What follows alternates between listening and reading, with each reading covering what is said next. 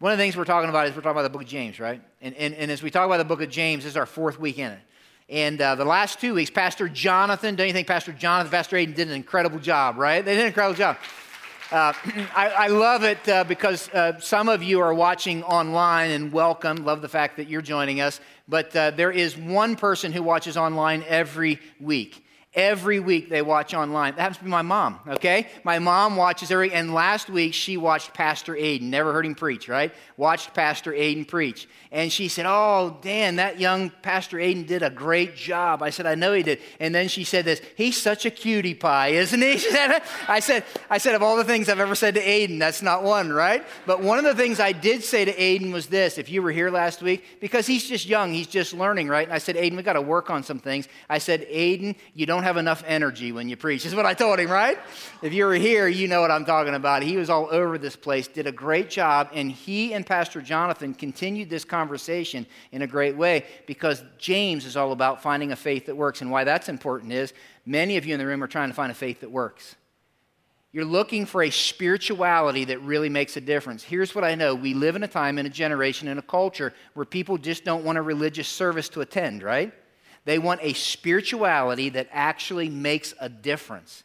And so, what's interesting about that is people are looking for a faith that works. They're looking for a spirituality that makes a difference. What's fascinating to me is God is looking for faith that works. He's looking for a spirituality that actually makes a difference. In fact, he would say spirituality that makes a difference is actually a faith that works. Faith that doesn't show up in the way I behave isn't real faith at all what James is all about is this. Here it is in a nutshell that what I believe shows up in how I behave. That's worth writing down. There's no blanks for it. What I believe shows up in how I behave. That's the book of James. And so, what I love about James is this. Some of you are sitting here and you're like, you know, Dan, I'm here, but I'm just checking things out because I'm skeptical about Christianity, or I'm just exploring it, or I have a lot of questions. Why that's fascinating to me is this is that James, the one writing the book we're looking at, is the half brother of Jesus, and James was the original skeptic. James did not believe Jesus was who he said he was at first. He thought he was crazy. Jesus went around and said, I'm Messiah, Son of God. And James, half brother, said, Yeah, right. I go home every night with you. I know who you are, right? And it wasn't until Jesus was killed on the cross, buried in a borrowed tomb, and then rose again that James, like, hey, my brother died, rose again from the dead. Maybe I'm going to listen to what he says, right? Maybe he is who he says he is. And James went from being skeptic to being a leader in the church in Jerusalem. Fascinating, right? And so he's writing this from somebody who knew exactly what it was like to have questions. He knew exactly what it was like to doubt. And some of you, some of you this morning, if you're just honest, right, and you can be honest here, you have doubts. You have, you have, you wonder. You have questions. You're skeptical. And so James is for you. It's all about a faith that works. It's a spirituality that actually makes a difference. And so week one, we said this that faith, faith works when times are hard. And all of us have hard times. In fact, hard times, listen close, actually is the very thing that works our faith. Hard times is the very thing that matures our faith. Week two, we said this that faith works when we face temptation because it's during those times of temptation that we decide, am I going to trust God's really good? or am I going to just turn my back and make my own decisions, right? And then last week, Pastor Aiden gave us a great picture because he said a faith that works is like riding a bicycle. You remember that? He said it's about listening and doing. It's about listening and doing, humbly listening to God and then following and doing what he says. You see, here's what I know. If you've been here, here's what you know James, okay? If you've never read James, great place to start, okay? James is an extremely practical book. James is an easy to read book. James is a relevant book. James is a hard hitting book. Listen close. And James is a very, very, very, you listening, revealing book. Because James, in his book, almost sets an x ray machine up to show us the genuineness of our faith. And James is very revealing and exposing. And there's no place more exposing than the little chunk we're going to look at today. Because what James wants us to see today is the way, you ready? Listen, the way we behave to other people tells us a lot about what we believe about God. I'm going to say it again because we're going to make sense of this. The way we behave towards other people tells us a lot about what we believe about God. Or let me say it this way the way we view others tells me an awful lot about my view of God. The way I view others tells me an awful lot about the way that I view God. So here's the way he starts in James 2, verse 1. He says, Brothers and sisters, believers in our glorious Lord Jesus Christ must not show favoritism. Now, look here a second. The gist of this, the, the, the, lesson of this part of the Bible is a piece of cake. It's easy. James is simple and he hits hard right out of the gate. Here's what he says. You can write it down don't play favorites. He says if, if you have a faith that works, you're not going to play favorites. You're not going to play favorites. Now, let's make sense of that, and then we need to unwrap it some. Here's what he's saying. He uses a word there, favoritism. I need to tell you a little bit about that word because it is an unusual word. It's a word that's not used outside of Christian literature. You can forget that. But here's what he's saying He's saying if, if you're a follower of Jesus, you must not show favoritism. And the word means this I must not make judgments and give special attention based on externals, superficial judgments, best, based on title, position, popularity, the way they look. He said, if I'm a follower of Christ, that's not the way I'm going to view and interact with other people. He says, don't play favorites. Now, listen, it sounds like something our parents would tell us, right? You don't judge a book by its. Your parents told you that, right? That's all James is saying. James is saying, don't judge a book by its cover. Don't give special attention because, wow, they're really dressed well, and, and put this person over here because they're not dressed well. He said, don't give special attention because they got a high paying job. Well, they're just kind of a low minimum wage kind of. He's saying, don't judge people that way. Don't judge a book by its cover. Don't judge a book by its age, by its, by its race, by its geography. That's what he's saying. Just don't judge a book by its cover. And he's writing this. The reason it made sense to them is, is they're in a Roman culture where people were judged based upon their family, their title, their wealth, their popularity. And so you were given special recognition because of those things. But here's what's interesting for me What's interesting to me is James wrote it to people in a Roman culture. Look here a second. Can we just say this that there's nothing, you ready? Nothing new under the sun? Just shake your head like you're with me on this sleepy Father's Day. Just shake your head, right? Because there isn't. You know how I know that? You know why I know that? Because we, we, uh, forget we, I'm just going to go right at you. You, us, we naturally play favorites. You don't even have to agree with me, and you can be wrong. I'm kidding. But, but we play favorites. You play favorites. It is easy for us to make judgments based on appearance, titles, wealth, popularity, race, geography, education. That's how we make judgments. That's what drives the way we interact with people.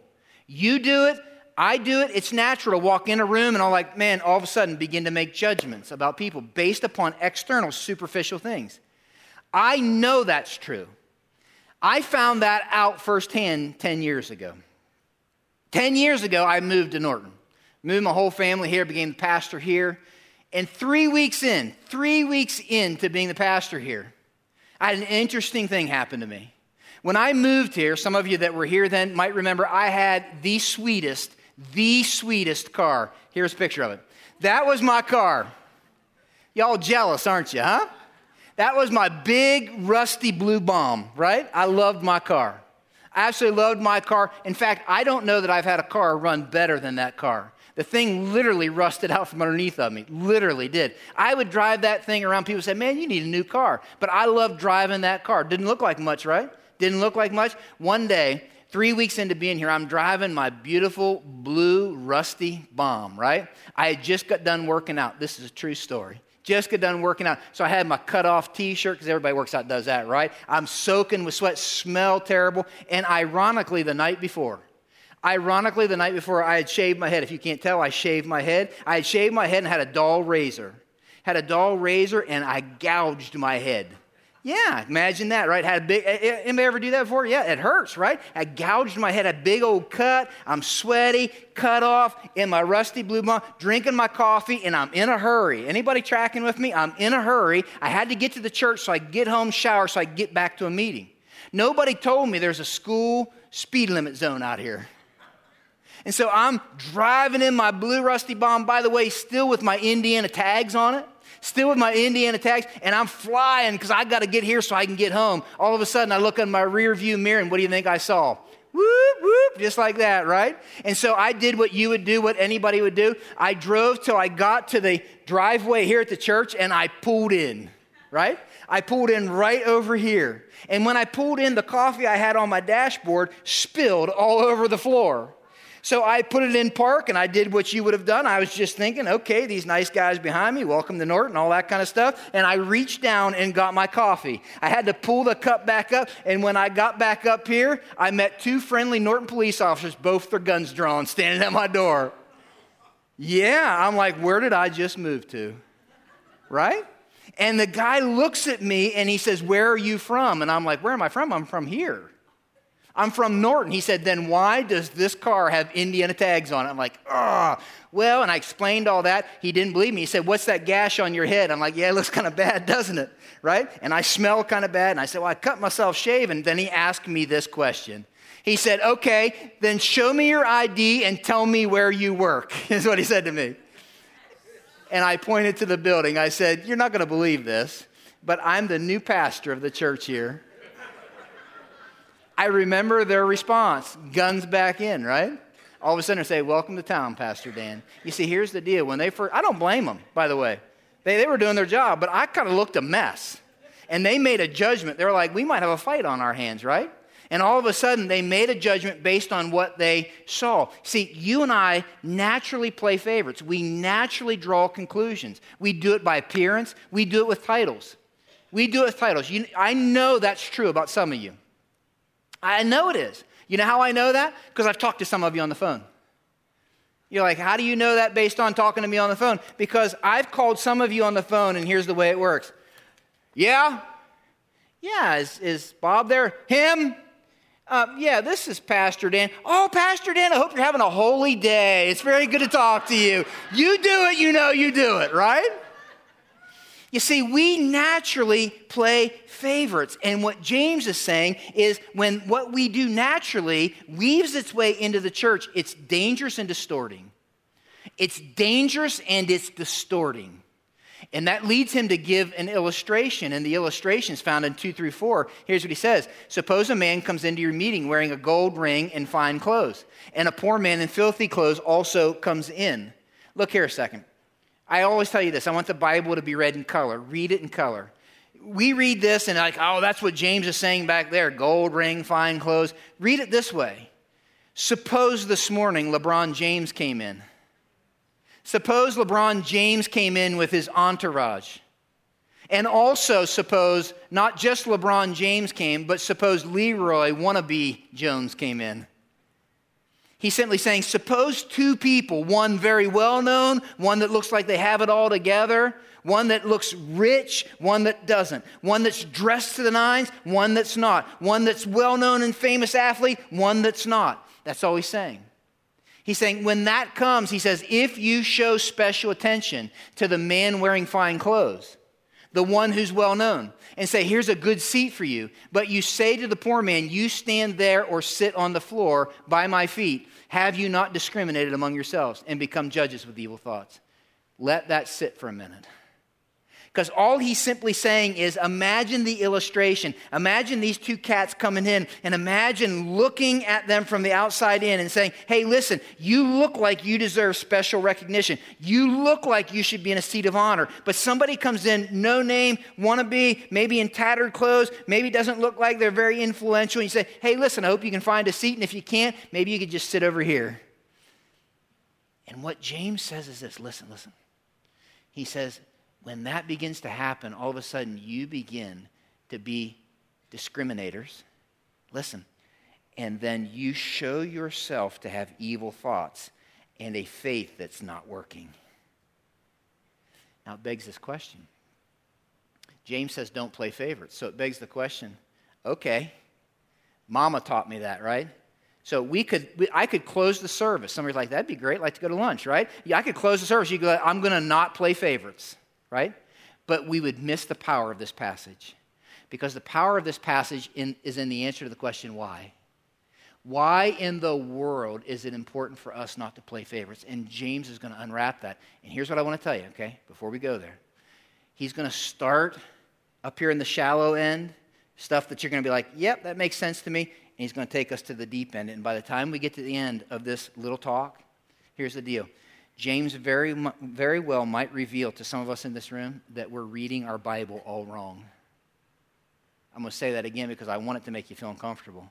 James, if you let us go there, is going to reveal to us at the end that maybe, just maybe, some of us in this room are reading our Bible all wrong. The first thing James says is verse 5. He says this Dear brothers and sisters, has not God chosen those who are poor in the eyes of the world to be rich in faith and to inherit the kingdom he promised those who love him? You see, it begs the question why in the world is it important for me not to play favorites? And I want you to write this down. First and foremost, James says this playing favorites is absolutely unlike God. It is, when I play favorites, I am nothing like God. When a church plays favorites, it's nothing like the God they worship. When a follower of Christ plays favorites, makes judgments based on supervision, they're nothing like the Jesus they say they follow. That's all he's saying. In fact, it's not only unlike God, when you and I play favorites, it is the direct opposite of the heart of God. You're saying, how do you know that? 1 Corinthians. He's writing to a church. He said, Brothers and sisters, think of what you were when you were called. Not many of you were wise by human standards. Not many were influential. Not many of noble birth. But God chose you guys. Imagine him saying that to us. It's like, you weren't very wise. You weren't very influential. You didn't come from these real important families. Here's why because God chose the foolish things. Thank you. Of the world, right? To shame the wise. God chose the weak things of the world to shame the strong. God chose the lowly things of the world to, to, and despise the things that are not, to nullify the things that are, so that no one may boast before him. It's because of him they are in Christ Jesus, who has become for us wisdom from God. That's our righteousness, holiness, and redemption. Therefore, as it is written, let the one who boasts boast in the Lord. Point being this when you read the story of God, here's what you find. You find a God who over and over and over again is choosing the overlooked, is inviting the uninvited. He's picking the one everyone else overlooks. How many of you remember on the playground? Just raise your hand. On the playground, when they would choose teams, two captains, and you choose, raise your hand if you know what I'm talking about. Here is everybody's worst nightmare. Don't raise your hand. Everybody's worst nightmare is nobody's going to choose me, right? Nobody's going to pick me, or I might be the last one picked. Now, listen, some of you are shaking your head like I was that person, right? Some of you were that person, and it reminds me of a story in the Bible that tells us a little bit about the heart of God. The story in the Bible goes like this that Israel had a king. His name was Saul. He was athletic, he was very kingly looking. He was athletic and handsome and very powerful looking, and he was the guy, but he turned his back on God. Turned his back on God. He was a man's man. He was a successful man, turned his back on God. God says to Samuel the prophet, Time to pick a new king. And this new king is going to come from the house of Jesse. Jesse has sons. I want you to go anoint the new king. Samuel goes to Jesse's house and he says, Hey, Jesse, one of your sons is going to be king. Jesse's like, wow, that's cool. And Jesse brings out his son so that Samuel can meet him. It's like this parade of boys.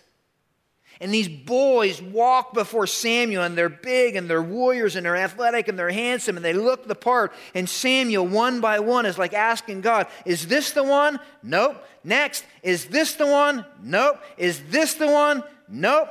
Is this the one? Nope. And finally, he gets to the end of the parade of boys, and he looks at Jesse, and he's like, You got any more boys?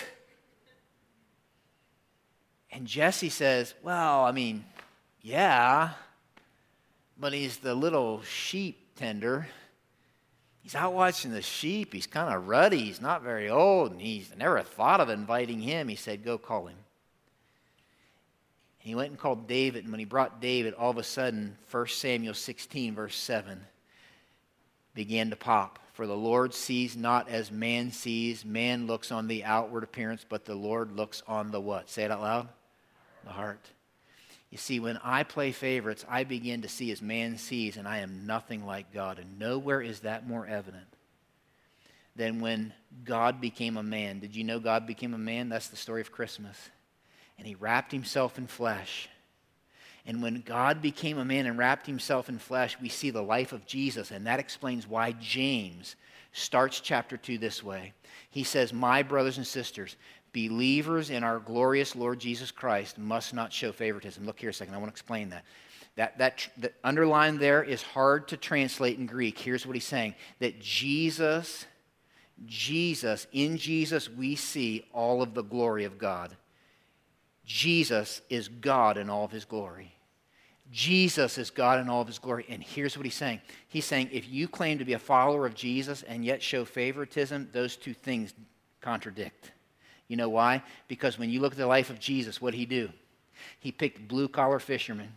He picked the spies, tax collectors. He picked the social outcast, the physically beaten up, the spiritually rejected. If you would have walked around with Jesus, he would have been like walking around with the island of misfit toys. Anybody raise your hand if you know what I'm talking about, the island of misfit toys. I love that movie, right? Rudolph finds out he's got a nose different than everybody else. The little dentist elf, no one else wants to be a dentist. And they run away, right? And they find an island of runaways, an island of cast off, an island of rejects, so to speak. And Rudolph comes into there, and all of a sudden, you see that island of misfit toys, all of a sudden rescued, all of a sudden redeemed. Listen, listen, listen, listen. I want you to remember it this way. About five years ago, I preached a series on this. Jesus, listen close. Jesus came from a family of misfits. Jesus was friends with misfits. Jesus, his followers were misfits. Jesus was killed between two misfits. Jesus died in between two misfits. You know why? To rescue all the misfits and to give them an opportunity to escape the island of misfit toys. When you and I play favorites, we are very unlike the God that we say we worship. And when you and I play favorites, we are nothing like the Jesus we say we follow. But there's something else, James says. You got to see this. There's something else that he says. He says this, but you have dishonored the poor. Is it not the rich who are exploiting you? Are they not the ones dragging you into court? Are they not the ones who are blaspheming the noble name of him to whom you belong? I want you to write it down, and then I'm going to explain it. Playing favorites confuses our mission. Playing favorites confuses our mission. When I play favorites, when all of a sudden I want to do whatever it takes to keep the rich, the influential, the popular, the wealthy, whatever it might be, when I'll do whatever it takes to keep those people in my good graces, it creates strange bedfellows, so to speak. All of a sudden, I begin to focus on keeping people who maybe aren't even interested in the mission that I have, let alone, in this case, they're blaspheming the name of the one I serve. Let me tell you by way of story what I mean by this. I've been a pastor for 25 years. When I was a young pastor, we planted a church. And I was like, what's that mean? Plant a church, we start like 15 people. Church began to grow. We were excited. All of a sudden, there's 30 people. We thought, man, oh man, revival, right? Then all of a sudden, there's 50. Then there's 100. And for us, we were like, mega church, right? That's, it was incredible. And, and God was doing some incredible things. And I remember as a pastor, as a pastor, one of the things you do is you lead the congregation. And so we were going to do some things to do whatever it took to reach people for Jesus. And so I remember I announced, we had talked about it as a steering team, I had announced this is what we're going to do. We're going to do whatever it takes to reach people for Jesus. And I remember a guy in the church, a wealthy businessman in the church, came to me afterwards and he said, I completely disagree with what you want to do. I said, I'm sorry, tell me why. He said, I kind of like things the way they are. He said, I like doing things the way that we always do them, and I don't really want us to do that. And I said, Well, I'm sorry. This is something, and I'll tell you this if you ever come tell me that. We are never going to just do things because that's the way we always done them, right? That, that's a death knell for church. And I said, We want to do whatever it takes to reach people for Jesus. And this is what he said to me. He said, Listen to me. If you do what you're proposing to do, I am going to stop giving my offering to the church. I was 28, 29. I remember standing there. I had no idea, one, that he gave an offering. Two, I had no idea what he gave. But I looked at him and I'm like, wow. I wonder if he gives a significant amount to the church, and I wonder if he doesn't give his offering, if we'll be even able to exist as a church. And as a 28, 29 year old pastor, all of a sudden I had a choice. Am I going to do whatever it takes to keep him, or am I going to do whatever it takes to reach people. And I looked at this man and I said this I said, I'll have to take my chances, but I'm going to follow God. You see, here's the deal. When we play favorites, it all of a sudden cozies us up with people who aren't even interested in what God's interested in. It cozies us up with people who maybe aren't even following the Jesus that we say that we are committed to. And it compromises our mission. And it, it literally compromises our character. It erodes our integrity. High school, middle school students, listen. High school, middle school students, listen to me. This happens in middle school and high school you will feel a pressure, guaranteed, to do whatever it takes to be popular, to be cool, to be accepted, to be seen as the top dog.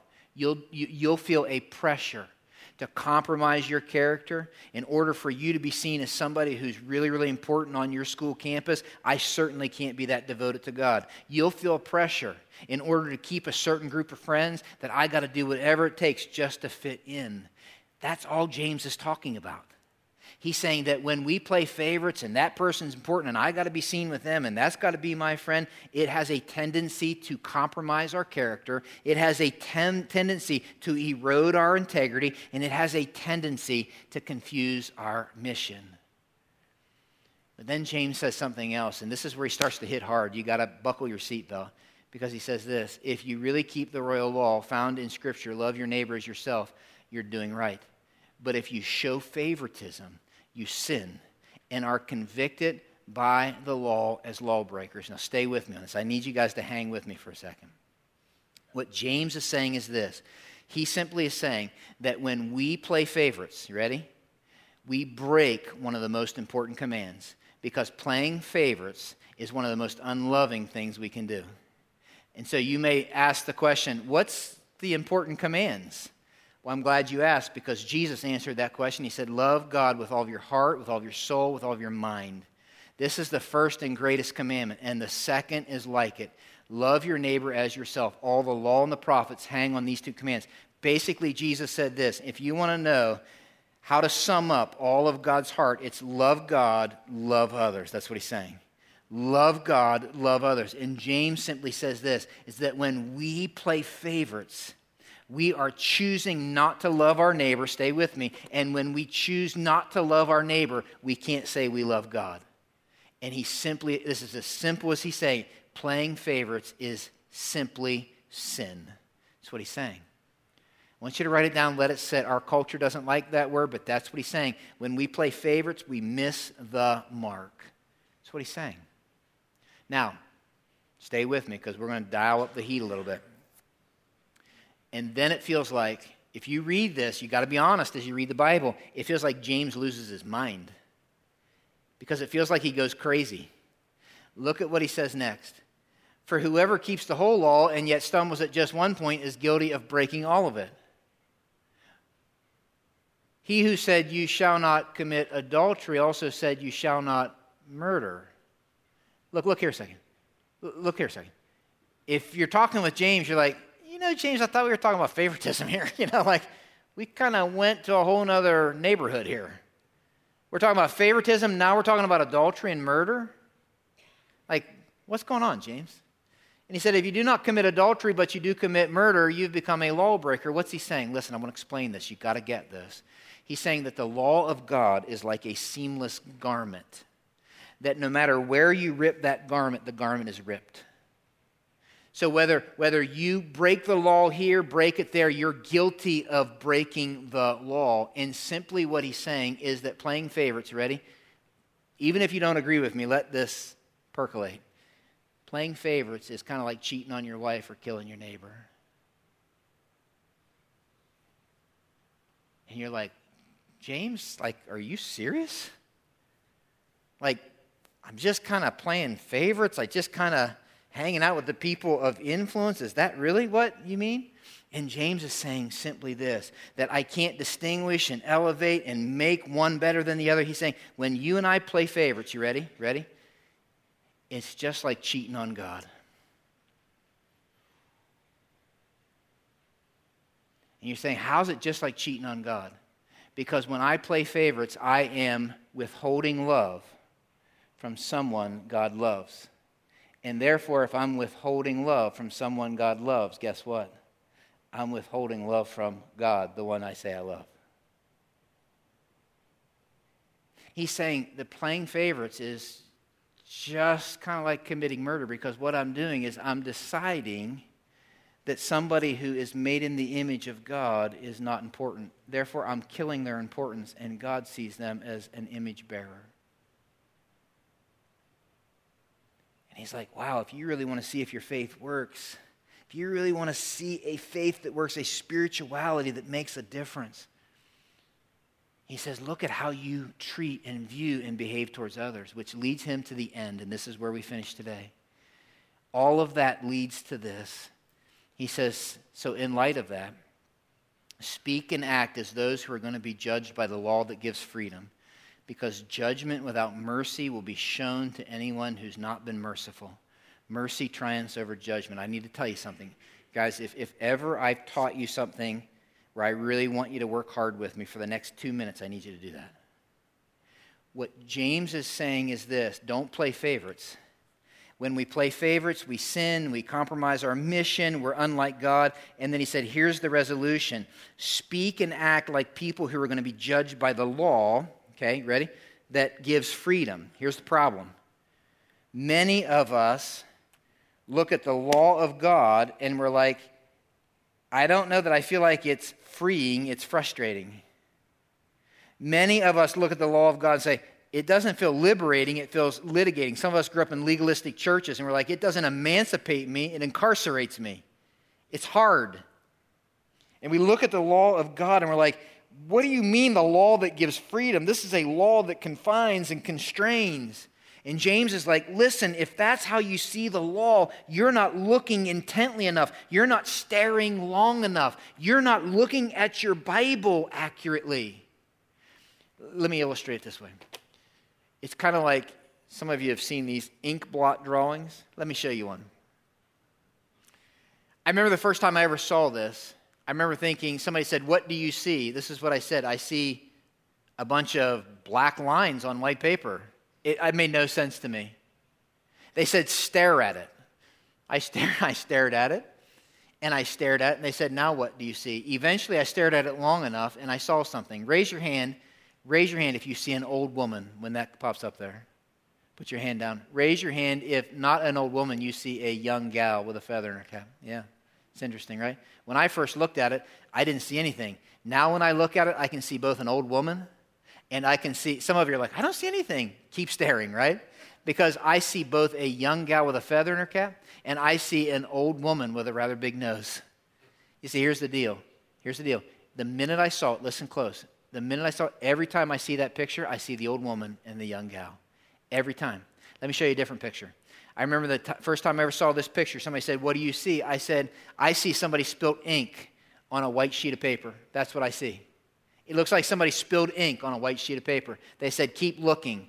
I kept looking. They said, Keep looking. What do you see? I said, I don't see anything. They said, Keep looking.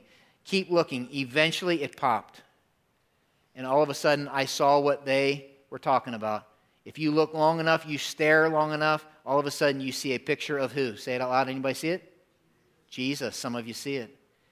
And every time I see that picture, I no longer see ink splots. I see Jesus. Some of you are like, I don't see it yet. If you stared long enough, all of a sudden it becomes clear. Let me show you one I came across the last two weeks. I came across this. They said, stare at this for 30 seconds. Don't do that, by the way, it'll make you dizzy, okay? But I stared at it and they said, stare at it till you see something besides the black lines. I stared, I stared, I stared. And eventually, if you stare long enough, you can make out a picture of Jesus. Anybody see it? Yeah, it's in there. You see, what's the point? Look here a second. Here's the point. You got to stare long enough to see the picture. When it comes to your Bible, when it comes to your Bible, if you're somebody who looks at your Bible and you're like, yep, I'm doing pretty good, off I go. Look here, look here. You're not looking long enough. You're not looking long enough. And what James is saying is stare at it longer. Stare at it long enough to all of a sudden, guess what you see? If you stare at this long enough, you begin to see yourself first And you know what you see? You see that you and I are a mess. We're a mess. We're, we're needy. We're bankrupt. We're poor. We're beggars. Every last one of us in this room, if we stare at this book long enough, we're on the island of misfit toys. If you don't see yourself that way, you haven't stared at this long enough. But listen, if you see yourself as a misfit and then walk away, James would say, You haven't stared at it long enough. Because if you keep intently looking at what God says in here, you see, I am in deep weeds. I'm a misfit. But you keep staring at it, and all of a sudden you realize that the picture of the entire book called the Bible is this picture of Jesus. And it's only when I see Jesus that I understand a law that leads to freedom because when all of a sudden I realized this book from front to back is about Jesus, I realized that Jesus came and died between those two misfits to rescue all of us misfits. And that's where freedom's found. You see, James would simply put it this way playing favorites reveals that I really don't understand my Bible. Because some of us in this room, some of us in this room, we read the Bible like it's God's rule book. Some of us in this room read the Bible like it's, well, it's a good moral book for me to pay attention to. And yet, what God wants us to see is that the Bible is actually Jesus coming to rescue all of us who are misfits. And it's only when I recognize Jesus in the story of God found in the Bible that I can experience freedom. Now, stay with me. And it's only when I experience freedom that I begin to look at other people different. And here's the way James says it He says, If I don't, if I don't ever find Jesus in the Bible, I'm always going to look at people through a lens of judgment. I'm always going to look and say, well, that person, well, that person, well, they, and as long as I look at people through a lens of judgment, guess what it does to me? It confines me and imprisons me because I'm never sure if I ever measure up. But he said, the minute that I embrace Jesus, I realize that what God offers me is mercy, not judgment. And then when I put on that lens of mercy, I begin to look at people through a lens of mercy. And I begin to understand that at the cross, the ground is even every time. James says, don't play favorites because when you do, you're not like God. Don't play favorites. It's going to compromise your character and confuse your mission. Don't play favorites. It is one of the most unloving things you can do. And don't play favorites. You know why? Because it is very much something that reveals to me that my faith and my belief is not in the God of the Bible, in the Jesus of the gospel. And so, God, as I pray, I want to thank you for my friends, and I want you to do me a favor. If you're here, I'd love for you just to kind of bow your heads, close your eyes if you want to, get in a space where you're by yourself, where you can think.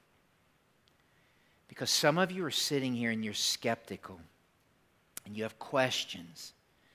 And the story of God is this that Jesus is the only one who ever kept the law perfectly. And he came and died for all of us who didn't. And some of you this morning are in this prison. You're wondering if you measure up, and then you look at everybody else that way. And the story of God is not about you measuring up, but it's about you saying yes to Jesus, the one who died in your place. And there are some of you sitting here this morning that you've never made that decision. You've never called out to him. And this morning is your opportunity. There in your seat, you can simply say, Yes, Jesus, I believe you died for me. I'm a misfit, I'm a mess. And this morning, I want to say, Yes, Jesus, save me from my sins. And yes, Jesus, lead me the rest of my life.